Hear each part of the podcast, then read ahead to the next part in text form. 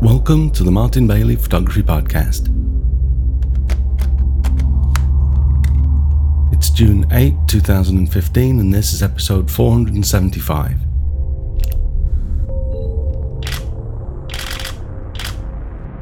Today, we kick off a mini series of film fun videos in which I'm going to walk you through my first experiences in using and processing Ilford black and white 120 medium format film. I'm recording this brief audio introduction for release today to let you know what's happening, but for the following few weeks, I'll just be releasing a small iPhone version of the video instead. Please come to the blog to view the full sized videos and get links to the products required to develop your own film, etc. If you'd like an email reminder when we release the following episodes, please subscribe to our newsletter at mbp.ac/news. And here's a brief rundown of what's to come. So today we're going to cover loading and unloading an, an old Yashica-D TLR camera with 120 or 120 medium format film.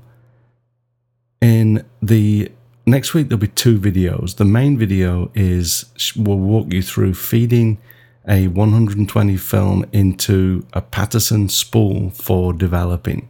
These go into a dark tank, a, a light sealed tank that you uh, you then pour chemicals into. And in addition to that, like a part B, I'm going to walk you through feeding the film into a Paterson spool, but actually inside the changing bag. This is more a, a behind the scenes or a like a, a bonus video because obviously with everything happening inside the bag, you can't see it. But there are some takeaways from that. So, and they're both, I think they're like 10 minutes each. Uh, so I'm going to release both of those videos next week. The in part three we have the actual. This is the big one. This is when I'm going to walk you through developing the roll of Ilford 120 black and white film. That will be released in two weeks' time, so on June 22nd. Then in part four, we're going to look at scanning medium format film. Although I shot film for around 20 years until the year 2000, I never had a chance to develop my own, so this whole experience has been very new to me and a lot of fun.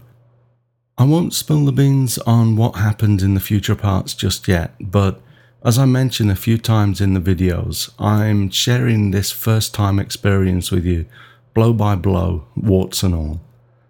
It's not so important for this first video, but from next week, I'll also post links to everything that you need to develop your own film on B&H.